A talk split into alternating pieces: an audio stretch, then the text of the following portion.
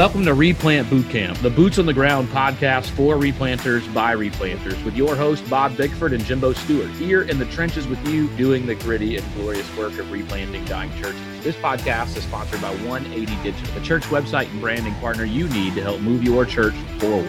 180 has just launched two new products that we think could really help your church. Stick around to the end of the podcast to hear more.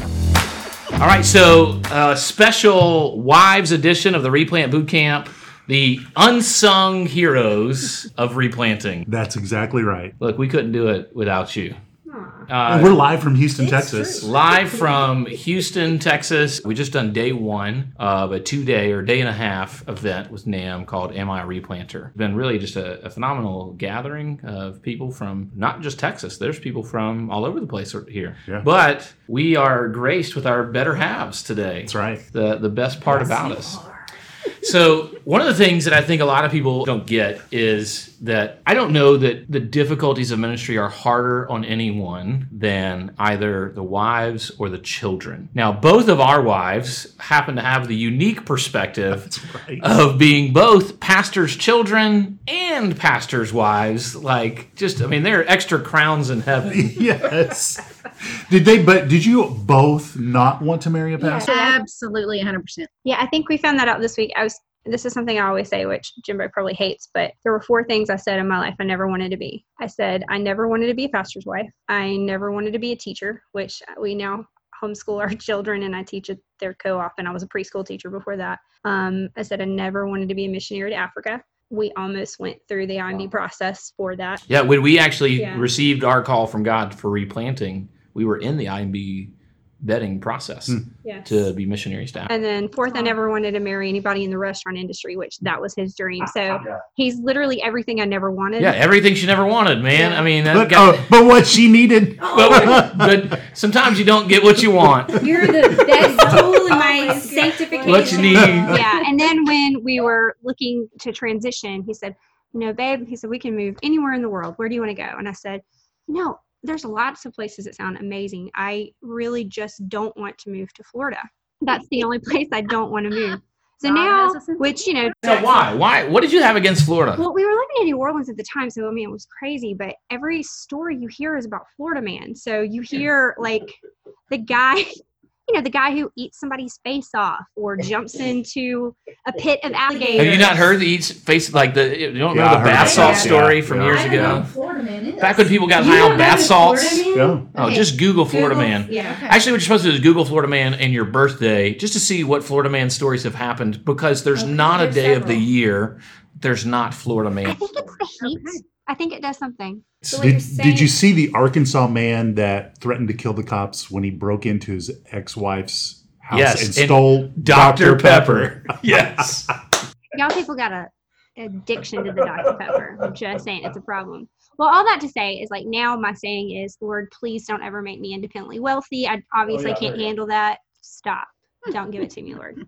Well, I want to tell you a couple stories that I've heard that aren't Florida man stories necessarily, but they are Florida pastor wives stories. They're not the pastor wives at this table. No. And so we'll change things to keep the innocent or guilty out of it, I guess. I have permission to share this one. This one is really bad. A guy going through a very difficult time in his church. Honestly, the church is kind of, leadership's kind of running him out of the church and trying to get him to quit. So a lady went to his wife's work. Uh, she works at a large retail store, and this lady who the, the wife didn't even recognize her. So it's not like a regular member, regular attender, and made such a great disturbance that this lady, the pastor's wife, was told she's on indefinite leave and cannot return to work. Pretty much lost her job. It is, it's heartbreaking because you, you wouldn't expect to see things like that. It's it's difficult on your children. It's difficult on your wife. Why do you think now? One of the things I've heard said is it's harder for the pastor's wife than maybe anybody why why would is that true and if it is true why is it i think it certainly can be true i think that part of it is if you have disgruntled people attacking the pastor or pastors are kind of used to people griping at them and they just can kind of let it roll off maybe they're thicker skinned we tend to th- take things a little more personally i wouldn't offensive might not be the right word but it's it's hurtful to us when yeah. someone says something unkind about our husbands. We feel the need to defend. The mama bear kind of comes out, whether it's, you know, about our husbands. I mean, if it's about us, yeah, that hurts too. That's no fun. But it's generally more often about our men, and we don't like to hear that. I get yeah, it's harder to let it go. What encouragement would you have for pastors' wives that are entering into replanting? What what should they expect? I think something I wish that somebody had told me at the very beginning is it's hard and it's supposed to be. I think it was that two and a half, three year mark when you first came home with a podcast, and it might have been you, Bob, talking about you know what can you expect those 1st mm-hmm. couple of years and depression, anxiety, financial problems, physical ailments. Mm-hmm. This whole long list, you know, uh, everything that could possibly happen. You know, like the you know side effects that you hear in the commercials, mm-hmm. and and then this was the kicker, and then it gets really hard, and mm-hmm. that was such a blessing to me. I think I almost cried because I was like, we're yeah. normal because. Um, growing up as a pastor's daughter, I was used to seeing things from a pastor's kid point of view. Mm-hmm. Um, being a youth pastor, kind of his wife, kind of like junior varsity, nobody really takes you seriously. Um, then getting bumped up to the big leagues of not just senior pastor, but replanter's wife. It's hard just making that transition, and every, it feels like everybody else's ministry is succeeding and mm-hmm. you are just seeing how the sausage is made at your particular church. Mm-hmm. Dealing with that revolving door of ministry of people coming in and coming out and just never feeling like you're enough for anybody.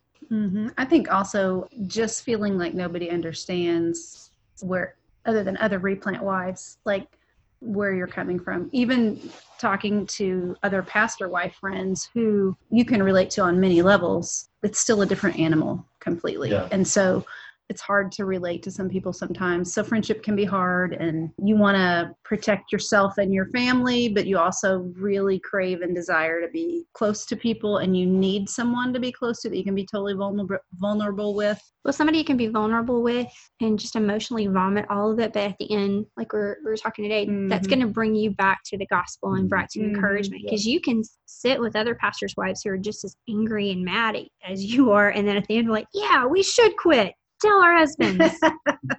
Forget this. That's yes, not what you need you need that right. friend who's going to encourage you and say oh that is really tough but right. keep going because the lord has big things we had a couple uh, in our metro area and he he was a revitalization pastor and been there about mm-hmm. 20 years.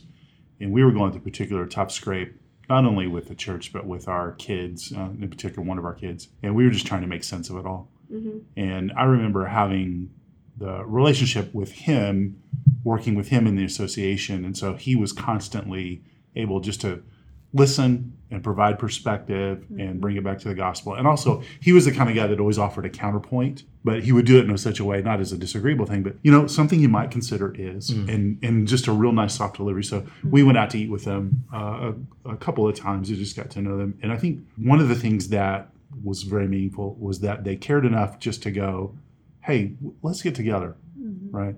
right? And it wasn't a thing that we did often. We may did a couple of times, but you just got a sense that they care about us, and we could say we could have said anything to them, and they wouldn't have judged us. Mm-hmm. But they also had been through some of the things that we were going through, and they'd survived. Mm-hmm. Yeah. Yeah, and they didn't have a particular answer for us. But that's not really that wasn't the point. Yeah. They sat with us, they listened to us, they cared about us, they grieved with us, they prayed with us and they just related to us. That's what we needed. You needed somebody to make you feel normal at that point, just to normalize it. Yeah, it's difficult because the challenges of replanting are unique and different than pastoring yeah. a, a, larger church or, or doing youth ministry. And part of it, as Clifton likes to say, you feel like you're in the locker room of a losing team. yeah. And it's and so it's hard it's hard at times to find those things to celebrate and to feel good about. And then when everyone's telling you, when all the voices you hear are negative voices, mm-hmm. we give more credibility and yeah, weight. more credence. We listen to when, that most. Yeah, we we listen most to, to the negative things that people say. Those are some of the things to expect. The challenges of friendship was one of the things you mentioned. Mm-hmm. What are some things that a replanter wife can do? Some steps they can take to develop some healthy, good, beneficial friendships out there.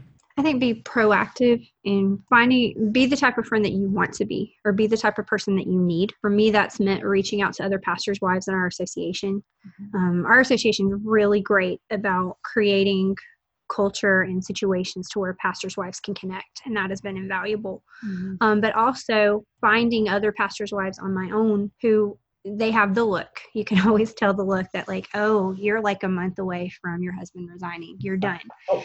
Yeah. So it's a look. You don't want to know. you don't want to know the look.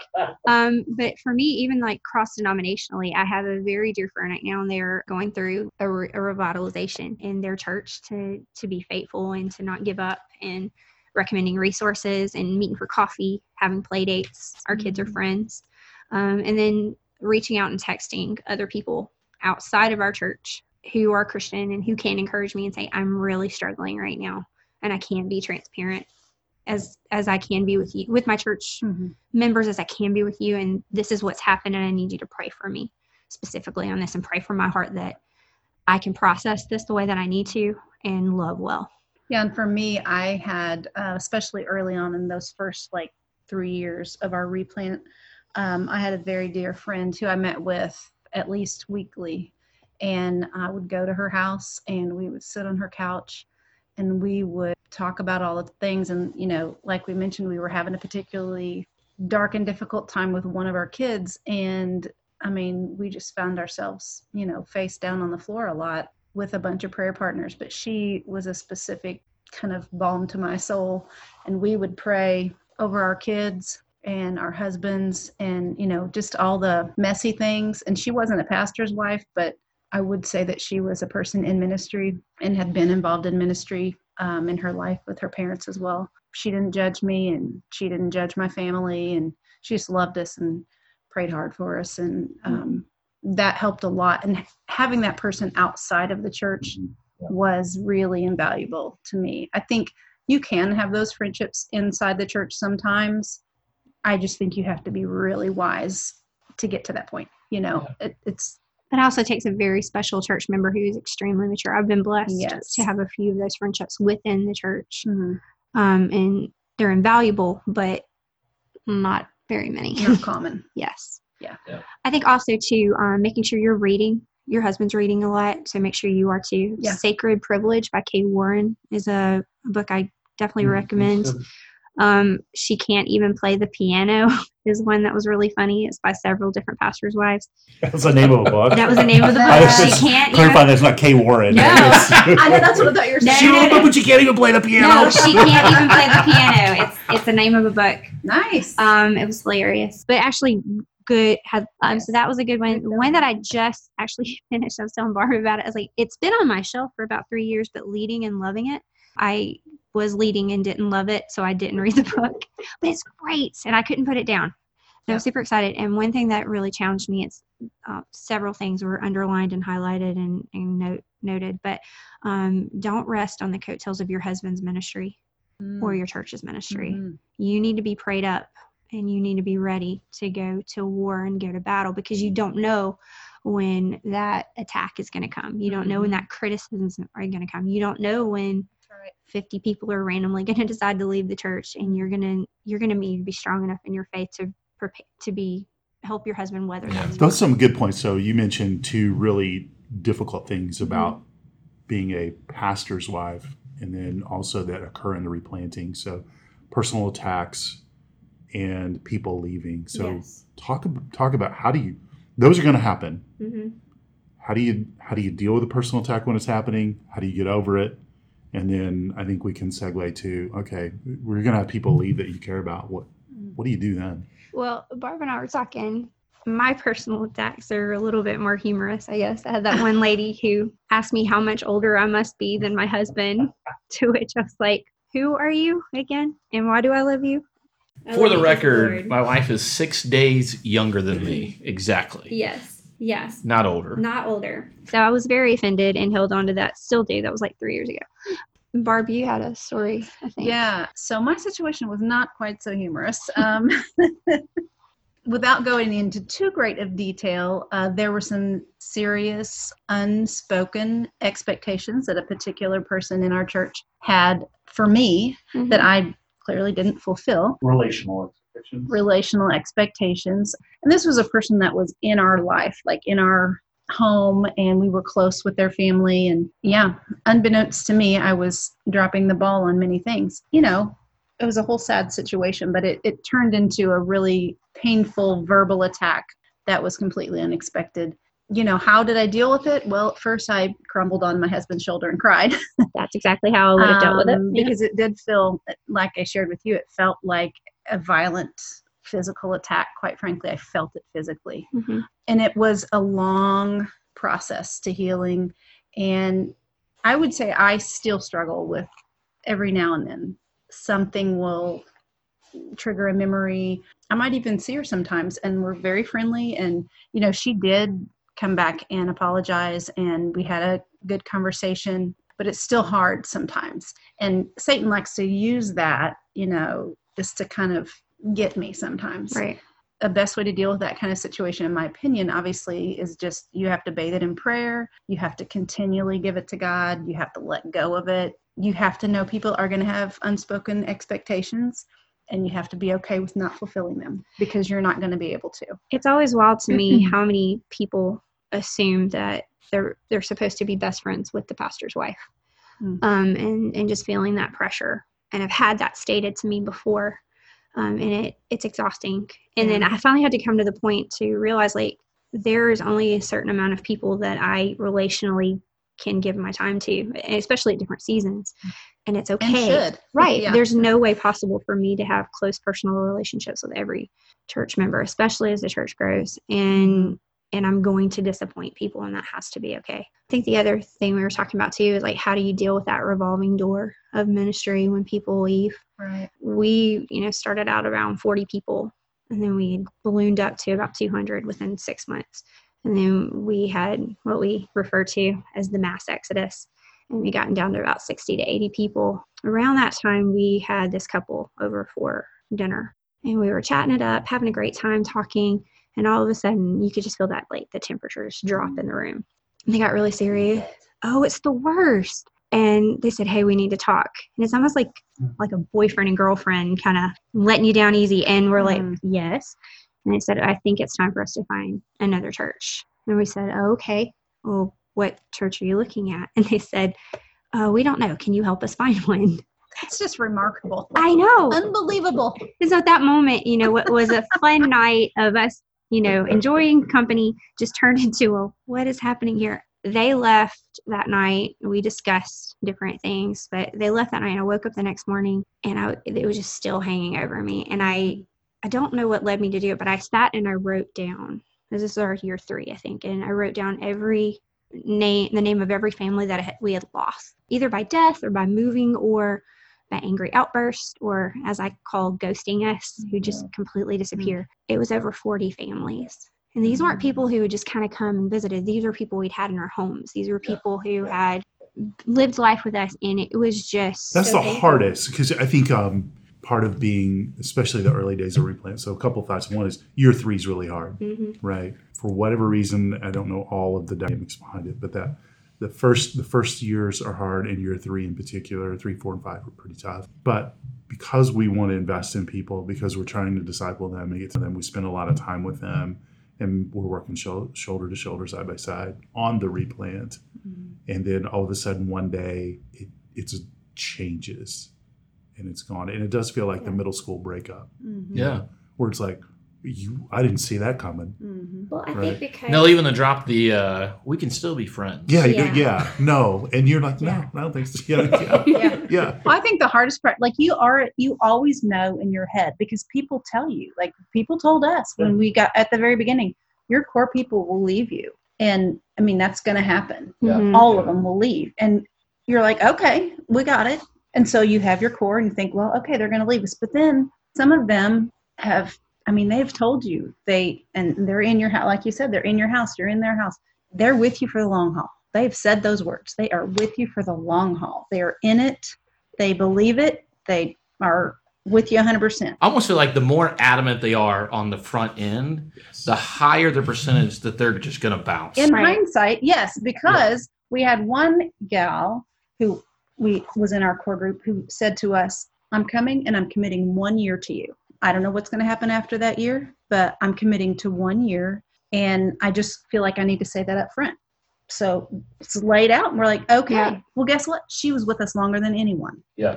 And the people that said they were in it for the long haul, not that long. Yeah. And some of those people were our friends, and that was the hard part. It was just like, okay, now what do you do with this friendship? Because it changes it. You Yeah. might want it to stay the same. They, most of them wanted to, as far as I know, wanted it to stay. Um, but it's not the same because you're not life on life anymore. Yeah. They, Well, they've and I think I think the underlying feeling that I identified is just this feeling of not feeling like you're enough. Like I Mm. literally, you know, as a pastor's family, you give everything. This isn't just church for you. This Mhm. is your bread and butter. This is your your church, your spiritual life, your emotional life. You give everything. You leave it all out on the field. And for somebody to say it's not personal, but I can't like you just feel like oh I wasn't enough for you. And so I think Mm. just trying to change that mindset for me of knowing that okay, I, you're right. I'm not enough. I'm never going to be. God is, and they're not enough. That's the truth. I, I think the the hard part for me as a as the replanter in that side of things is I feel like I'm the reason they're leaving the church most of the time is not my wife, wife right? Right. It's it's me. Yep. Something leadership wise, a church. Yeah. or it's them. The what's stated though. Yeah. Their stated reason it's it's my Mhm. my inadequacies as a leader. Yeah, but it impacts our our wife, and but I think the other aspect is it impacts our kids. Yeah, that's right and so we had older kids at the time when we were doing the, the two our two daughters were there most of the the couples that kind of came to help us get started helped us get started but then they left and there was an impact not only to each of us but to our kids as well Yeah, specifically to our youngest one. She's very, very relational. She loved these people. She loved their kids.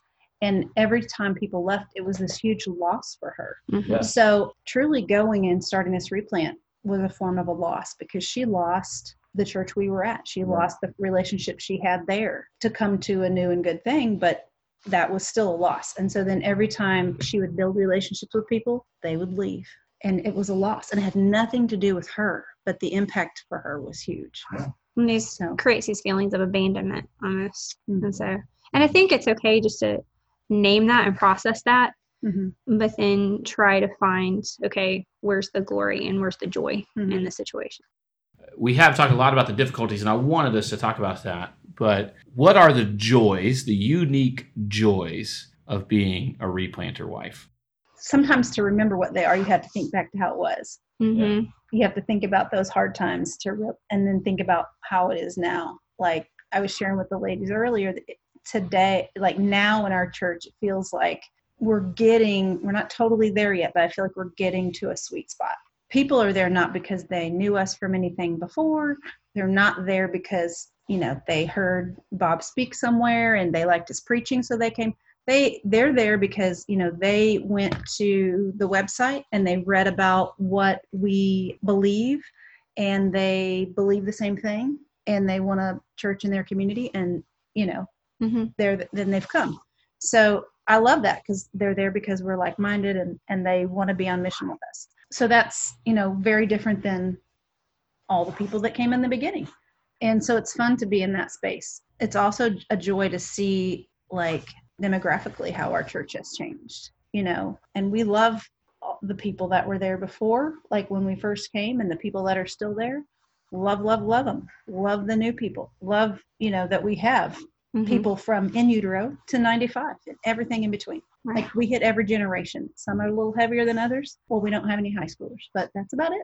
And so Give that's, a few years. that's happening soon just a few years. So you know that is that's fun. I think for me is celebrating the stories of of people's hearts changing, people who are now interacting with people that they would normally on the street avoid.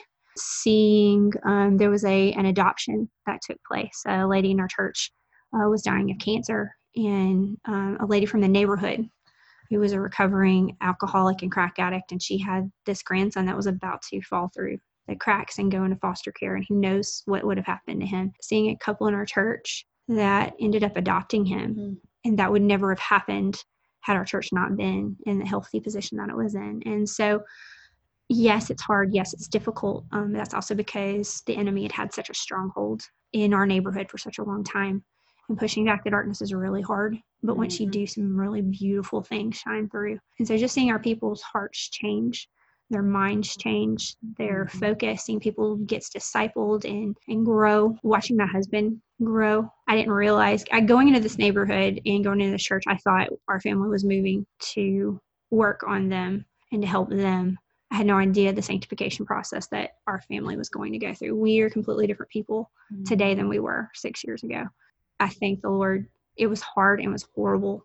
it was it was terrible. And sometimes I'm not even gonna like sugarcoat it. Spent many nights crying. But we are different we are stronger and we love the Lord more deeply and our family more fiercely.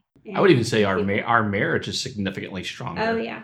You want to Um, find out what all It got weaker Oh yeah. because some things got revealed that needed to be worked on Yeah. in our hearts. But because we did, we did that work and we worked on those things and we got help. We're way stronger. yeah, and that never would have happened had we not entered into a hard work like this. And don't stop. It- That's what I would tell a pastor's family is like, don't stop. Yeah. You don't know what the Lord is doing. Mm-hmm. And if you quit early, then you're just going to be, you know, let, you're going to miss out on the payoff. You're going to go through all this pain and have a whole bunch of emo- emotional scarring and not get to see what the Lord was trying to do the whole time. And you'll repeat those same lessons somewhere else. Yes. Because Mm-hmm. because the Lord's committed to making us who He wants us to be, Yeah. Yeah. and He gives us the, the environments that we're called into are perfectly suited to do that work in our lives. I know for us, one of the most impactful things that helped us both get perspective and have conversations at home, like Audrea said, was her reading and us learning together. It was actually going to a, a North American Mission Board replant summit together and hearing that we are part of a people. We are not alone. We are not on an island. We felt like we were alone on an island, but we got to go to these replant things and go, oh, these are our people. Yeah. This, These these is are my tribe. this is my tribe. This is my people. North American Mission Board has done a great job. There's the Replanters Wives Facebook group, and we'll put a link to that in the show notes. If you are a replanter, replanter wife, you can find that on Facebook and be a part of that. It's a closed group, private group, only if you are currently in a replant, and it's a safe place for you to Absolutely. ask questions, talk about things. I'm not in it. I don't know what they talk yeah, about. in the I'm ID, sorry, you don't qualify, yeah. sir. And you can't you- be part of our club. you can't have a joint account like you have to have like your own. Right. Yeah, you have to have your own account Yes. in order to do You that. Just You have to request to be in it and then answer two questions. Yeah. Before you get a All right. Well, thanks, ladies, for being with us. As always, you make everything better when you're around. It's been a prettier, more beautiful, better smelling, more Replant Boot Camp podcast. replant Yes. boot camp podcast. Yeah, it's been good. Thanks for having us. Thank you for listening. If you have enjoyed this, we'd love it if you would share this with your friends, subscribe, leave us a review on your favorite podcast platform. We want to thank our podcast sponsor, 180 Digital. 180 Digital is a team of design, development, and marketing experts that love working with churches big and small. They've just launched two awesome new products to help churches, church plants, replants. The first one is called Launchpad. It's an all in one custom branding and website bundle developed specifically for planters, replanters, and revitalizers who need to get things moving quickly. The second one is Church QuickSite. It was created for churches working with tight budgets and can help them get an amazing new church website in as little as one week at a really affordable price. Check out 180.church to learn more about these special new offerings and how 180 can help move your church forward.